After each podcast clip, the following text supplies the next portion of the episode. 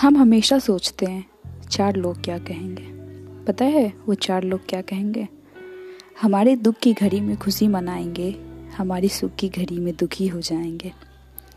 और हम सोचते हैं, आखिर चार लोग क्या कहेंगे?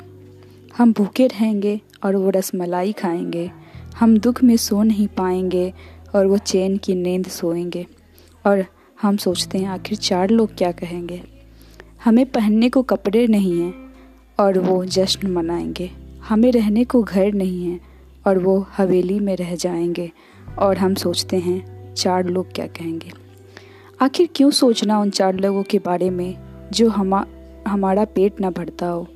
आखिर क्यों सोचना उन चार लोगों के बारे में जो हमें सोने को छत ना देता हो? फिर भी हम सोचेंगे, आखिर चार लोग क्या कहेंगे? आखिर चार लोग क्या कहेंगे?